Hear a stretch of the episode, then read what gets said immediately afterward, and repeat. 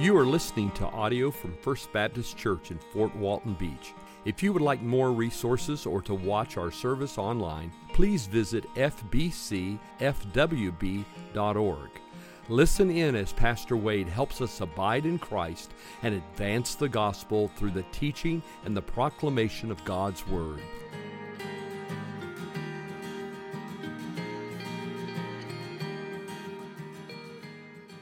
Psalm twenty-five. We're going to read the entire thing, and I'm going to pray, and then we will uh, jump into the studies. twenty-two verses. Uh, you're going to laugh at this, Barry. This, this I'm, I'm not just saying. This really is one of my favorite psalms. I really do. I'm not. I'm not just saying. I know I say that a lot, but this really is one of my favorite psalms. I love Psalm uh, twenty-five. Really is. I, I'm really. Y'all, y'all leave me alone here. I, I, I love this psalm. All right. Psalm twenty-five. Who wrote it? What's it say there? David wrote it. To you, O Lord, I lift up my soul, O my God, in you I trust. Let me not be put to shame. Let not my enemies exult over me. Indeed, none who wait for you shall be put to shame. They shall be ashamed who are wantonly treacherous. Make me to know your ways, O Lord. Teach me your paths. You're wondering how to pray for yourself? That's a good way to pray for yourself right there. Make me to know your ways, O Lord. Teach me your paths. Lead me in your truth. Teach me. For you are the God of my salvation. For you I wait all the day long. Remember your mercy, O Lord, and your steadfast love, for they have been from of old. Remember not the sins of my youth or my transgressions. According to your steadfast love, remember me. For the sake of your goodness, O Lord, good and upright is the Lord. Therefore, he instructs sinners in the way. He leads the humble in what is right and teaches the humble his way. All the paths of the Lord are steadfast love. That's Kesed. Miss Nancy, Kesed, the, the, the steadfast love of the Lord. Faithfulness for those who keep his covenant and his testimonies. For your name's sake, O Lord, pardon my guilt, for it is great. Who is the man who fears the Lord? Him will he instruct in the way that he should choose. His soul shall abide in well-being. His offspring shall inherit the land. The friendship of the Lord is for those who fear him, and he makes known to them his covenant. My eyes are ever toward the Lord, for he will pluck my feet out of the net. Turn to me and be gracious to me, for I am lonely and afflicted. The troubles of my heart are enlarged. Bring me out of my distresses. Consider my affliction and my trouble, and forgive all my sins. Consider how many are my foes, and with what violent hatred they hate me. Oh, guard my soul and deliver me. Let me not be put to shame, for I take refuge in you. May integrity and uprightness preserve me, for I wait for you. Redeem Israel, O God, out of all his troubles. Let's pray together. Father, we are grateful for this opportunity to hit the pause button on the busyness of life, and to take a deep breath, and to gather around your word. And I pray, Lord, that by the power and presence of the Holy Spirit, you would give us greater understanding of this psalm, greater appreciation of this psalm, and, Lord, a, a practical application from this psalm. God, I pray that these words would connect directly with our lives and affect the way that we live. And we will thank you and praise you for that grace. Meet with us tonight. We ask it in Jesus' name. Amen. Kendall Easley sums up the theme of the Psalms in one sentence. He writes, God, the true and glorious King, is worthy of all praise and prayer, thanksgiving and confidence, whatever the occasion in personal or community life. And John Piper, speaking of the, the fact that these psalms are actually Hebrew hymns, writes, the psalms are songs, they are poems, they are written to awaken and express and shape the emotional life of God's people. Poetry and singing exists because God made us with emotions, not just thoughts. Our emotions are massively important. The fact that we have the book of Psalms is a testimony that God thinks that emotions are important, because these psalms connect with us at that level. And we get to Psalm twenty-five, and we find in this psalm some help for the journey. Some help for the journey. Now, a couple of uh, introductory thoughts before we jump into digging into this psalm. But first of all, uh, this psalm is an acrostic. That means that the different verses start with Uh, different letters in the Hebrew alphabet. It begins with Aleph, and it works its way s- subsequently through the, the Hebrew alphabet. It's just a poetic device, and you can't see it in your English translations, but if you're reading this in the, the Hebrew, you'd see the Aleph, Bet, Gimel, Dalet, Hay, Vav, Zayin. You'd see the Hebrew letters starting verses as a way to organize uh, the thoughts of the writer. It's just a poetic device. It'd be like us writing a poem, and the first stanza starts with an A, and the second stanza starts with a B, and the third stanza starts with a C. It's just a, a way to organize thoughts, and it's beautifully put together. This is the third acrostic, by the way, that we've seen in the Psalms. If you'll remember, way back in Psalm, and I know you do, Psalm nine and ten, Uh, those two psalms were Hebrew acrostics, and they actually were, they went together because they were one big Hebrew acrostic. Uh, but here's uh, what I, I notice from Psalm twenty-five. You notice that there is journeying language used here. For example, the word way is used four times. Look what it says there in verse four. Make me know your ways, O Lord. Uh, look in verse eight. Good and upright is the Lord, therefore he instructs sinners in the way. Verse nine, he leads the humble in what is right and teaches the humble his way. Verse twelve, who is the man who fears the Lord? Him he will instruct in the way that he should choose. So there's the idea of the way, the, the, the, the direction you ought to be going in your life. That's what the word way means. Uh, but then we see the word uh, paths. Look what it says there in verse, uh, uh, verse uh, ten. Uh, he leads, all, uh, verse ten, all the paths of the Lord are steadfast, love and faithfulness for those who keep his covenant and his testimonies. Then back up to verse four, make me know your ways, O Lord, teach me your paths. So there's way language and path language. This uh, speaks of a, a journey. It speaks of progress in a certain direction. God calls us to be on the right path, to go the right way. way. And it's interesting to note that throughout the Bible, the Christian life is compared to moving forward. It's compared to a journey. Now, our journey begins when we meet Christ. At the moment of conversion, when we are born again, our spiritual journey, our walk with God begins, and it will continue on in this life until God brings us uh, home. And so we are on a journey from conversion to heaven. We are all on a journey, and God has a, a path, a way laid out for us, a direction he wants us to go on this um, journey. Uh, by the way, quick spoiler alert, this is one of the reasons I love the book Pilgrim's Progress by uh, the Baptist John Bunyan, and uh, just a little bit of insider information. In October, we're going to begin a pastor's book club. And we're going to go through Pilgrim's Progress together. We'll make the book available to you. I think we already have some in. And uh, we're going to make some assignments. You read a chapter. And and uh, what we're going to do is we're going to do some, some video podcasts. Josh and I are going to get together and uh, talk through different chapters and kind of highlight some different things. And hopefully uh, make the book, uh, the, the book Pilgrim's Progress a little more accessible to you. Understanding what's happening there in that piece of literature. Because it's a beautiful picture of a journey. Uh, on your way to heaven. And that's the same thing here in Psalm twenty-five. Now look what Warren Wiersbe says about this. He says, this psalm pictures life as a difficult journey, listen, that we can't successfully make by ourselves. That's the point of this psalm. Life is a difficult journey that we can't successfully make by ourselves. We need some help on our Christian journey. And just to reinforce the point that this journey is not easy, let me show you a couple things that David is dealing with here in this psalm. First of all, verse two, he says, uh, he's surrounded by enemies. He says there in verse two, let not my enemies exult over me. Verse nineteen, he mentions that his enemies hate him. Look what it says in verse nineteen. Consider how many are my foes, with what violent hatred they hate me. Verse fifteen, it says, they his enemies lay traps for him. My eyes are ever toward the Lord, for he will pluck my feet out of the net, the traps that his enemies have laid for him. And his enemies wanted him to fail.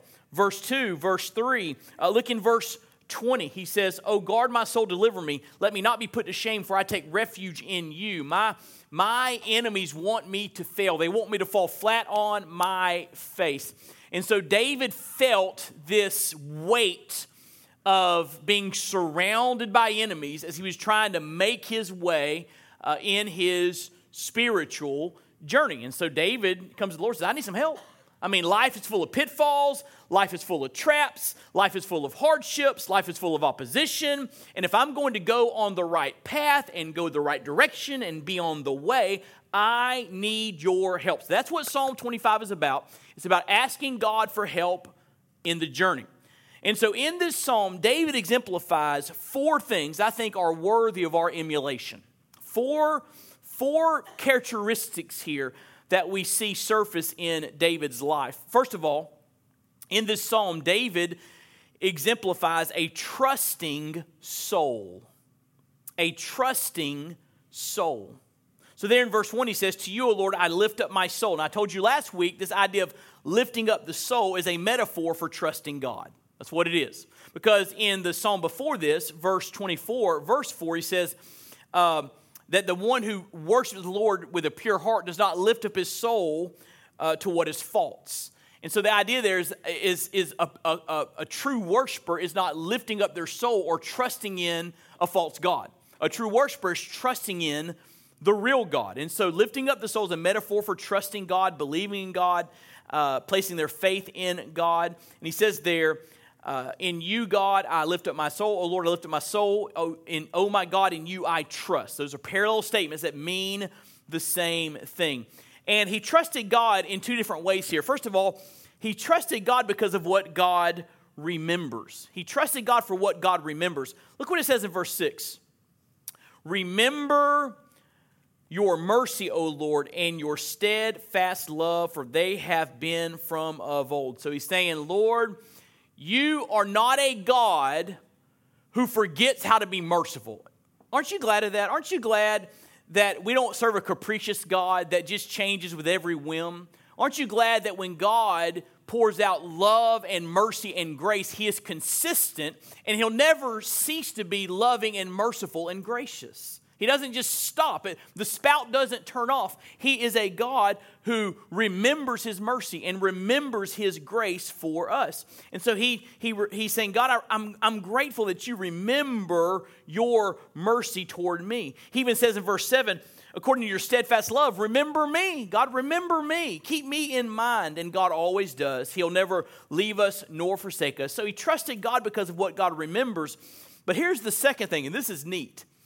He trusted God because of what God doesn't remember.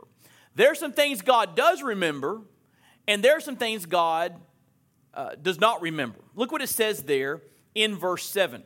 He says, verse six, remember your mercy. Verse seven, he says, remember not the sins of my youth or my transgressions. In other words, God, I want you to remember your mercy, but please, please, don't hold my past sins to my account. Remember them no more. And guess what? God doesn't. And it's not because God can't. God knows everything. God is omniscient.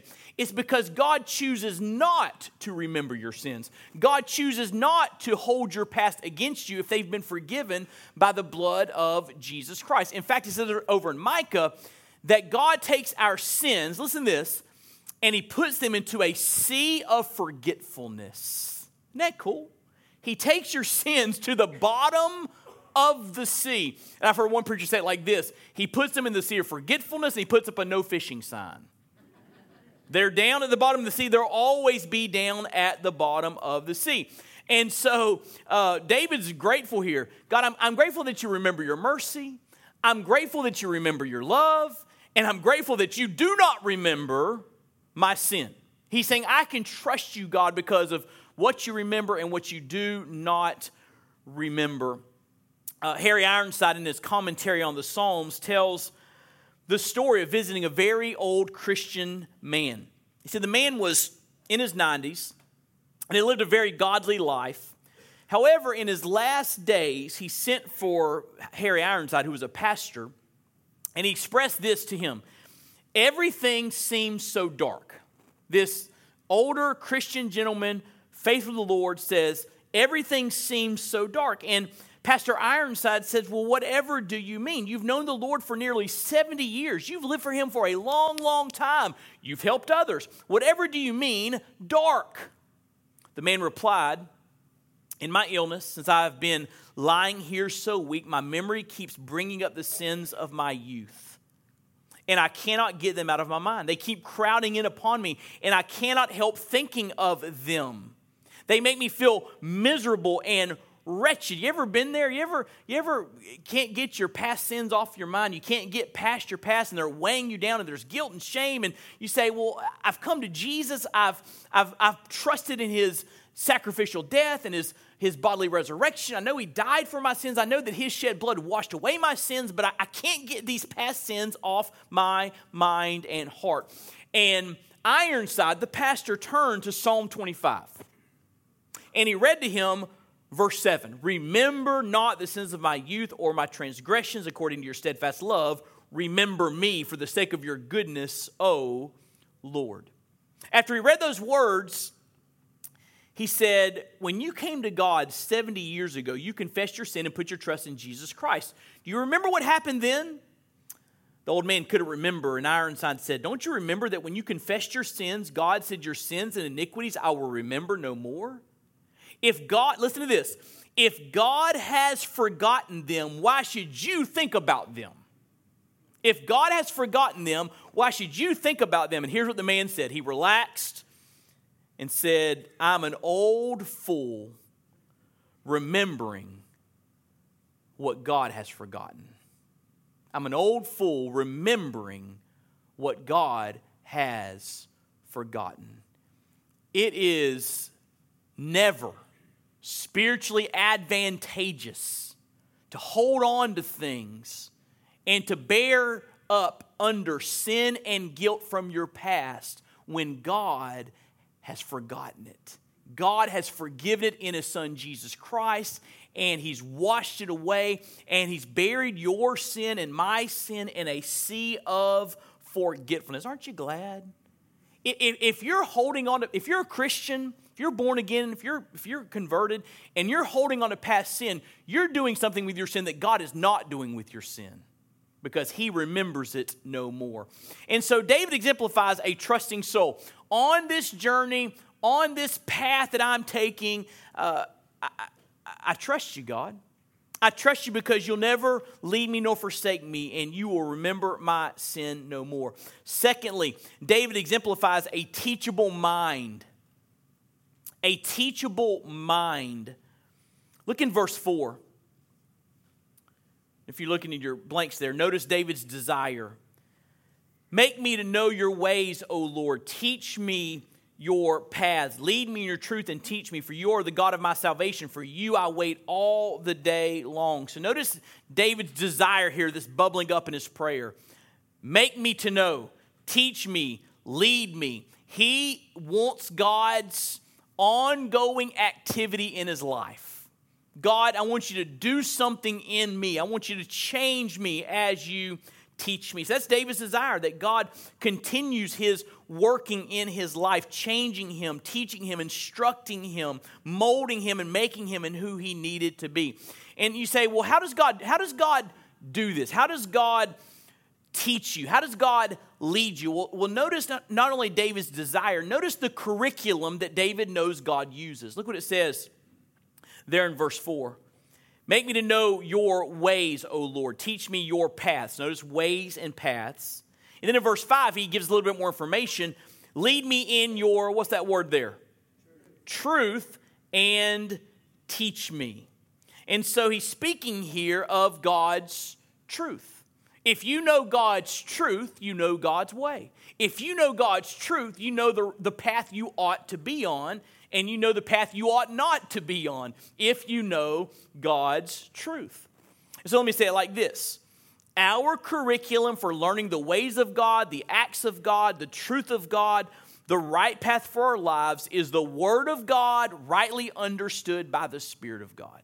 The Word of God rightly understood by the Spirit of God. That's why you hear me say all the time that you and I need to be engaged in consistent engagement with the Word of God. We need to be reading the Word of God, saturated with Scripture, because as we read the Word of God, God is using His Word applied to our lives by His Spirit to, to teach us, to lead us, to get us on the right path, and to keep us off of the wrong path. So David's desire is, teach me.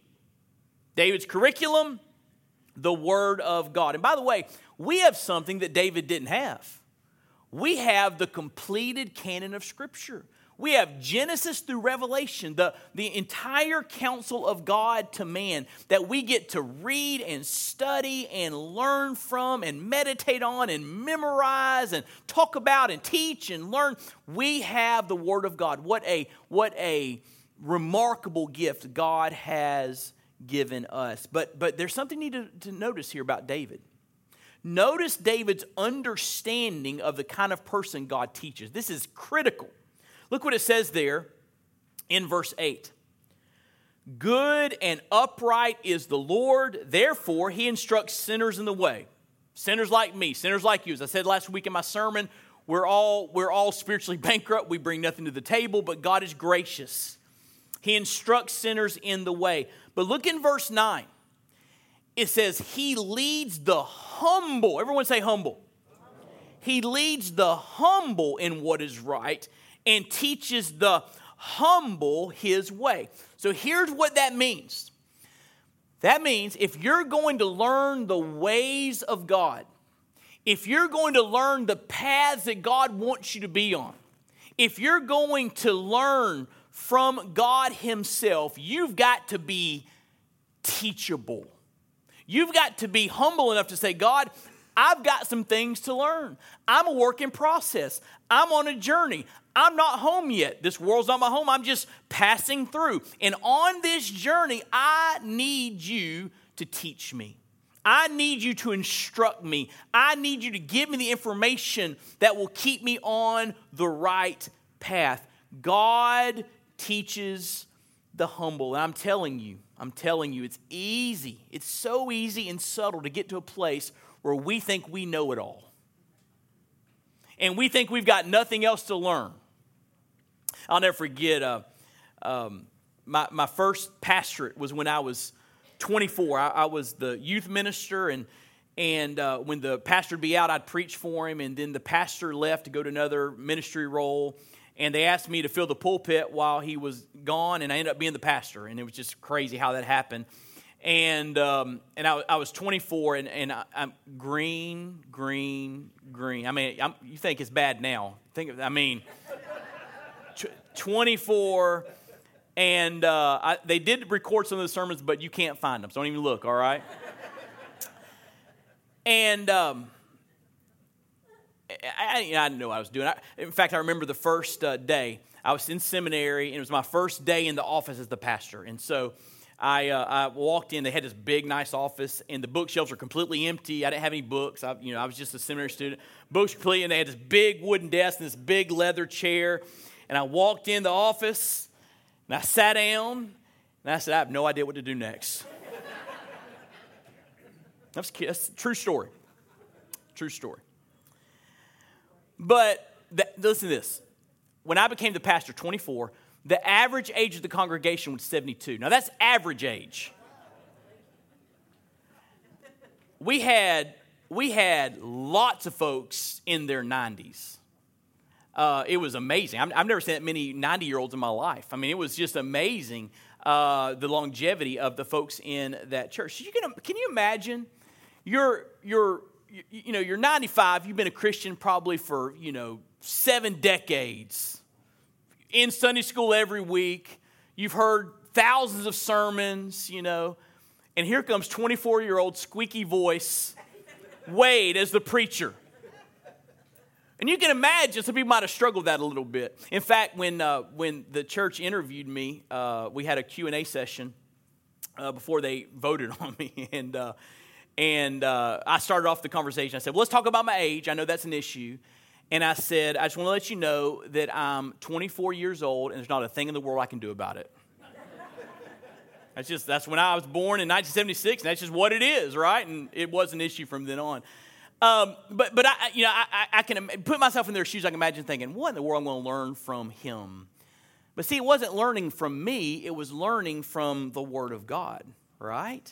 And and and you and I can get to a place where you think, what in the world am I going to learn from my Bible study teacher? What am I going to learn from that preacher? What am I going to learn from, you know, I, I you know I've been a Christian all these years. I know everything, right?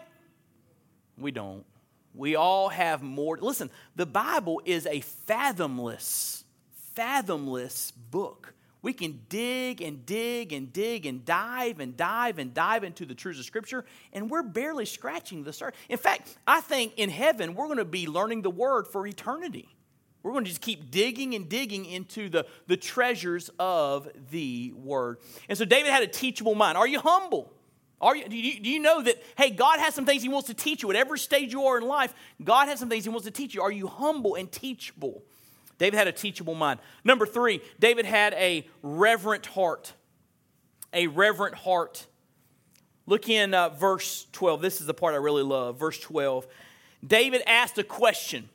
Who is the man who fears the Lord? And he answers it by giving characteristics of those who fear God. So the answer to the question is, these are the, the markers of someone that fears God. All right? So what are the markers? Number one, guidance. Verse twelve, look what it says. Who is the man who fears the Lord? Him will he instruct in the way that he should choose. In other words, a person that fears God can count on God's guidance in this life, which I think is the missing piece when it comes to discerning the will of God. There's a lot of books about the will of God out there, a lot of teachings and sermons, and, and uh, it's a, it's a favorite topic for people to study. But listen to me, whatever your, whatever your understanding of discovering or discerning the will of God is, I know this for sure. God will not show you His will if you don't fear Him. He won't. He wants you to take Him seriously, and He'll show you what He needs to show you. But He's not going to let you, you know, uh, ignore Him in your life, but then come to Him and say, show me your will, God. He wants you to fear Him. He'll give you guidance uh, in your life and guide you in the way that you need to go. And who doesn't want God to guide them? First, second of all, soul prosperity. Look in verse thirteen. His soul, the person that fears God, his soul shall abide in well-being. You'll have a healthy soul, right? Doesn't mean you won't have other issues in your life, physical issues, uh, relationship issues, financial issues, health issues, whatever. But if you fear God, your soul will be healthy, and that's ultimately what matters. Let me tell you this. This is important to remember. I know you know this. It is important to remember, God is much more concerned about what's on the inside of you than your externals. And our culture is all about the externals, right? The right fitness, the right weight loss, the right uh, financial levels, the, the you know the right house, the right cars, the right you know the right appearance before others. The, our society is all about external, external, external. God's much more concerned about your soul. He's much more concerned about you having a healthy soul. And if you fear God, respect, reverence for Him, you'll have a healthy soul, a right perspective on life and living. Third, those who fear God will have a legacy. Look what it says in verse thirteen. His soul shall abide in well-being, and his offspring shall inherit the land. That speaks of his offspring being blessed because uh, his life set them up for success and pointed them in the right direction, and gave them inheritance.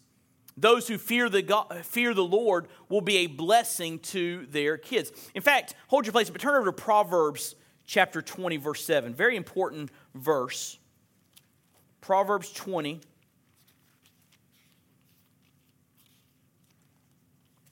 Verse seven.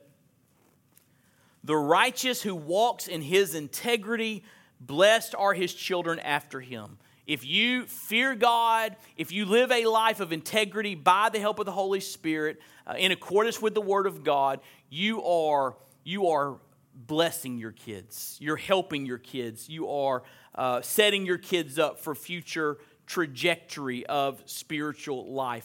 And so those who fear God get guidance from God. They have a healthy soul. They leave a legacy. But fourth, and this is interesting, those that fear God experience intimacy with God that those who do not fear God do not. Let, let me explain. Look what it says in verse fourteen. The friendship of the Lord is for everyone. Is that what it says? The friendship of the Lord is for every church member. Is that what it says? The friendship of the Lord is for Baptists. Is that what it says? No. The friendship of the Lord is for those who fear Him. And He makes them uh, known. He makes known to them His covenant, the, the, the deep realities of His covenant. And so this speaks of intimacy with God. The word friendship, there's an interesting word. It's the Hebrew word sod. Like, it sounds like S O D, sod. And it literally means, or could literally be translated, couch or cushion. It, it, it speaks of a place where two people who are close with one another would fit and converse. A couch, a cushion. That, that's what that word is. So he's speaking there of a relationship with God whereby you're close to God. You're, you're in a place of intimacy with God where you can talk with Him and spend time with Him and learn from Him. That's why this word could be translated, because it speaks of a, a, a certain type of intimacy between two people. It could be translated secret, because it could be it could speak of intimate conversations, plans, and purposes. And so here's what it's saying. If you fear God, it's like you're it's like you're sitting close to Him on the couch. That's what it means. It means that you have a place of, of closeness and proximity to God that those who do not fear the Lord don't experience. There's a special level of intimacy with God for those who fear Him. That ought to pique your interest, right? If I fear Him, I can experience some depth of relationship with God that other people cannot. It even says there, He makes known to them His covenant. God reveals some stuff to you. He, he teaches you and shows you some things that those who do not fear the Lord do not experience. And so those who fear God have intimacy with God, a close relationship with God. Do you remember the story of Moses? When Moses, I'm going, I'm going to finish up real quick, but you remember the story of Moses when Moses would go into the tent of meeting and meet with God, and he was in the presence of God's manifest glory cloud, the kavod, the glory cloud, right? And And when he walked out of the, the tent of meeting, you remember, remember what happened? His face was shining. I mean, like literally shining, because he was in the presence of the, the, the revealed glory of God. Now think about how incredible that would have been. In fact, it scared everybody. When he walks out of the tent of meeting, and they're like, whoa. And it scared them. And so they even asked him to put a veil over his face. Uh, because this scared them so much. I mean, they knew something was supernatural going on, and they couldn't figure it out. And so he put a veil over his face so you could not see his face shining as he walked away from the presence of God. But there's something about that proximity to God, the proximity to His glory, that made his face shine. Now, now, now stay with me for a minute. I submit to you that when people understand this principle of fearing God, and they spend some time on the couch with Him, close to Him, talking with Him, communing with Him, fellowshipping with Him, It, it's almost like there's a, not a physical, but there's a shining in their life. You, you can just, you listen, you can. I don't want to be too mystical, but you can just tell when someone knows the Lord, when someone spends time with Him, and someone is close and intimate with Him. It just shines from their life, doesn't it? I, I can. I think of certain people in my life. I can tell you their names, and you just see you you you just see the glory of God all over them, not physically, but you know they've been with God, and it's because of this principle. They fear God. They spend time with God. They have a depth of intimacy with God that a lot of Christians never get to, and so David had a reverent heart. Hey, on this journey, I fear you, God. And I know You'll guide me, You'll make my soul prosper, You'll give me a legacy, and I'll have that intimacy with You. Number four and last, David had a trusting soul, a teachable mind, a reverent heart, and on this journey, focused eyes. Focused eyes. David had his eyes upon God, and you and I need to put our eyes upon God. David's basically saying, my eyes are upon the Lord. My focus is upon the Lord. Why? Number one, because I need His help. Look in verse fifteen. My eyes are ever toward the Lord, for He will pluck my feet out of the net. I'm surrounded by enemies. There are traps uh, out there, and snares, and I need God's help. So we should fix our eyes upon God, keep our focus upon Him, because we need His help. So same thing in verse seventeen. The troubles of my heart are enlarged. Bring me out of my distresses. Look in verse nineteen. Consider how many are my foes, with what violent hatred they hate me. And so he's basically saying, I, I have trouble on this journey. Hey, look at me real quick. Anybody have trouble on your journey? Raise your hand if you have trouble on your journey. Every one of us, right? We need God's help. And David's saying, I'm going to keep my eyes upon you, God, because I need you to help me. Secondly, my eyes are upon God because I need His presence. Look in verse sixteen. Turn to me and be gracious to me, for I'm lonely and afflicted. Isn't that interesting?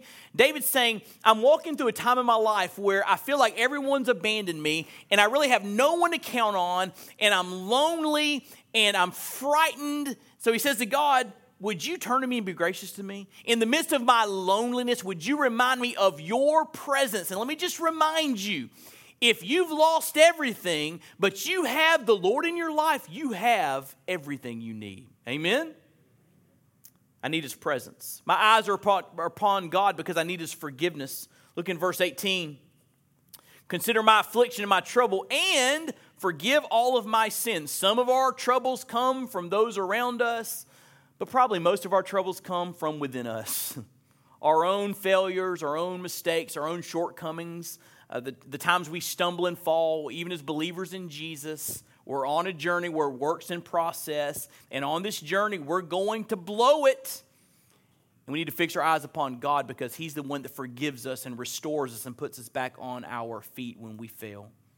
My eyes are upon God because I want to live with integrity. Look in verse twenty-one. May integrity and uprightness preserve me, for I wait for you. God, I'm going to keep my eyes upon you because I want to live a life that is a life of, of righteousness, godliness, integrity. It reflects your holiness and purity to others. And then finally, my eyes are upon God because I care about God's purposes. Look in verse twenty-two. The, the psalm interest, uh, ends in an interesting way. Redeem Israel, O God. So he's talking about himself, and now he's talking about the whole nation, the entire nation. Redeem Israel, O God, out of all his troubles. In other words, David's saying, God, I know you have a purpose for your people. You're preserving your nation. You're preserving your king because one day through your nation and through my lineage, the line of David, you're going to send a redeemer king, a Messiah. And he's talking about Jesus. So God, in, in all that you're doing for me, I want to be a part of your purposes for a lost and dying world. You're up to something big, and I know that. So I'm going to keep my eyes upon you so I can stay in line with your purposes for this world. And so David had focused eyes. So Psalm twenty-five is a wonderful psalm to read. You might title it Pilgrim's Progress. This is how you walk through the world. This is how you journey to heaven. A trusting soul, a teachable mind, a reverent heart, and focused eyes.